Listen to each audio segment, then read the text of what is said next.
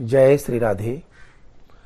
या कुन्देन्दुतुषारहार धवला या शुभ्रवस्त्रावृता या वीणावरदण्डमण्डितकरा या श्वेतपदमासना या ब्रह्माच्युतशङ्करप्रभृतभिर्देवैर्षदा वन्दिता सा पातु सरस्वती भगवती, निहसे सजाड्यापः ओम ऐं सरस्वत्यै नमः। आज सरस्वती योग के विषय में हम चर्चा कर रहे हैं। जन्मपत्री में सरस्वती योग कैसे बनता है? सरस्वती योग बुध, गुरु, शुक्र लग्न से केंद्र या त्रिकोण में हो।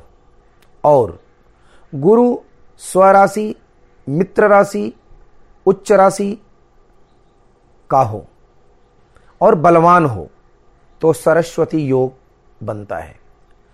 अगर इन में बनने के बाद इस पे अगर किसी भी पापक ग्रह का प्रभाव पड़ जाता है और वो पापक ग्रह शक्तिशाली हो, जैसे राहु, केतु या शनि। साथ में हम सूर्य को पापक ग्रह तो नहीं बोलेंगे, परंतु यह क्रूर ग्रह माना जाता है। मंगल है तो इनका अगर इनके ऊपर प्रभाव पड़ता है, दृष्टि आती है तो निश्चित है कि इस योग को यह भंग करने का कार्य करते हैं। इसलिए जब यह योग बने और गुरु उच्च का होना अनिवार्य है मूल त्रिकोणस्थ हो या उच्च का हो। साथ में शक्तिशाली हो, बलवान हो। यानी उच्च का होने के साथ साथ ऐसा नहीं कि उसके ऊपर पाप ग्रहों का प्रभाव हो। पाप ग्रहों का प्रभाव तो उच्च होना कोई बात बात ही नहीं। आपको मिलेगा फल, परंतु उस ढंग से नहीं मिलेगा। तो सरस्वती योग जिसको, जिसकी कुंडली में बनते हैं, जैसे स्वामी करपात्री जी महाराज के कुंडली में सरस्वती योग का निर्माण है, ऐसा फल दीपिका में बताया गया है। और था भी, क्योंकि स्वामी करपात्री जी महाराज को जिन्होंने भी देखा या सुना है, वो आज भी कहते हैं कि उनके जैसा कोई विद्वान, उनके जैसा कोई योग्य नहीं था। जैसे वह 11 अगस्त 1907 को करपात्री जी का जन्म प्रतापगढ़ में हुआ था। अगर देखा जाए कि सरस्वती योग जब बनता है तो उसमें क्या क्या उसके अंदर गुणवत्ता आती है। जैसे वह बुद्धिमान होगा, नाटक लेखन की क्षमता होगी, गद्य, पद्य या काव्य का, काव्य अलंकार, शास्त्र या गणित शास्त्र में वह महान पटु, महान विद्वान होता है। काव्य रचना और प्रबंधक, प्रबंधन का कार्य या पुस्तक लेखन ऐसे जातक इसमें पारंगत होते हैं। इसीलिए सरस्वती योग के जो व्यक्ति हैं, वह इन सभी क्षेत्रों में पारंगत होते हैं। साथ में इनमें जो योग बनता है ना, वह एक सिद्ध योग की तरह है। अगर सरस्वती योग है तो समझ लीजिए पूर्व जन्म से वो सिद्ध तो है ही है। और जो भी वो कहेगा, वह वाणी यथार्थ सत्यतः सत्य ही होगा। उसके मुँह से जो भी निकला, वह सत्य होगा। वैसे ध्यान रखें कि सरस्वती योग के लिए यह तो अनिवार्य है। साथ में पंचम भाव, पंचमेश और पंचम का कारक। अगर पाप पीड़ित या अशुभ स्थितियों में नहीं है तो भी यह एक प्रकार से ज्ञानवान योग बनाता है। इसलिए ध्यान रखें कि यह सरस्वती योग था।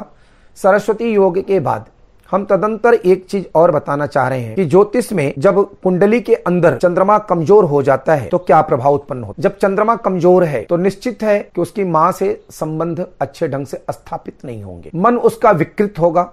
चंद्रमा के ऊपर अगर क्रूर ग्रहों का प्रभाव है और जिसमें एग्रेसिवनेस हो तो यह जान लीजिए कि वह जातक या वह जाति का हाई डिप्रेशन की रोगी हो जाए अगर उस पर क्रूर ग्रहों का प्रभाव न होकर के ग्रह क्रूर है, परंतु उत्तेजक नहीं है तो लो डिप्रेशन डरना, यह प्रारंभ हो जाता है। चंद्रमा के गड़बड़ी के कारण खून का जो प्रवाह है, उसमें भी दिक्कतें आती हैं। मन का जो प्रवाह है, उसमें समस्याएँ आती हैं। चंद्रमा खुद में अपना एक लग्न है। इसलिए ऐसा ज़रूरी नहीं है कि चंद्रमा पीड़ित हो गया तो सब पीड़ित। परंतु चंद्रमा खुद में एक लग्न है और चंद्रमा के द्वारा हम जितने भी गोचरस्थ बात करते हैं, गोचर के परिणाम की, वह सब अधिकांशतः चंद्रमा से देखा जाता है। और चंद्रमा को अगर देखना है तो चंद्रमा अशुभ नहीं होना चाहिए, चंद्रमा पाप पीड़ित नहीं होना चाहिए। अगर चंद्रमा किसी का ज़्यादा गड़बड़ है उसकी कुंडली में तो उसे प्रयत्न करना चाहिए अपने माँ के साथ संबंध को अच्छे ढंग से बनाए। अपनी माँ की आज्ञा का उल्लंघन न करे। उसकी माँ, उसके किसी भी कृत्य से दुखी न हो। ऐसा नहीं कि हमने मोती पहन लिया तो चंद्रमा ठीक हो गया। मोती पहनने से अगर चंद्रमा ठीक हो जाता, तब तो सभी मोती पहन लो, फिर माँ के बात ही क्या? परंतु बिना माँ के आपका चंद्रमा का सही ढंग से प्रयोग नहीं हो पाएगा, क्योंकि चंद्रमा जातो मनस चंद्रमा जो है मन का कारक है। अगर आपका संबंध आपकी माँ से अच्छा है तो आपका मन सर्वश्रेष्ठ होगा। और आपका मन सर्वश्रेष्ठ है तो समाज में आपकी प्रतिष्ठा भी सर्वश्रेष्ठ होगी। आपके कहे हुए बातों को लोग सिरोधार्य करेंगे और अच्छे ढंग से मानेंगे। इसलिए चंद्रमा जब भी कमज़ोर हो जाए, या जब आपको लगे कि मेरा मन विकार युक्त हो रहा है तो आप इसका एक उपाय करें, शिव जी को जल चढ़ाएँ। दूसरा, सुबह उठ के खाली पेट पानी पिए। माता जी को अपने प्रतिदिन प्रणाम करें। छवि में नहीं, कल्पना में प्रणाम करें और उसके बाद, फिर देखने के बाद जब माँ दिख जाए तो आप उनको साष्टांग दंडवत करें। और माँ से प्रयत्न करें कि उनको ऐसी सेवा करें कि माँ आपको आशीर्वाद अवश्य दें, जिससे आपका जो मन का विकार है, वो खत्म हो जाए। साधना में ध्यान रखें कि माला जैसे ही लेकर के बैठेंगे, माला जपने के लिए। तो चंद्रमा अगर विकृत है तो आपका मन नहीं लगेगा। इसके लिए आपको भगवान शिव को जब जल चढ़ाएँगे तो ये दोष धीरे धीरे समाप्त होता जाएगा। धन्यवाद।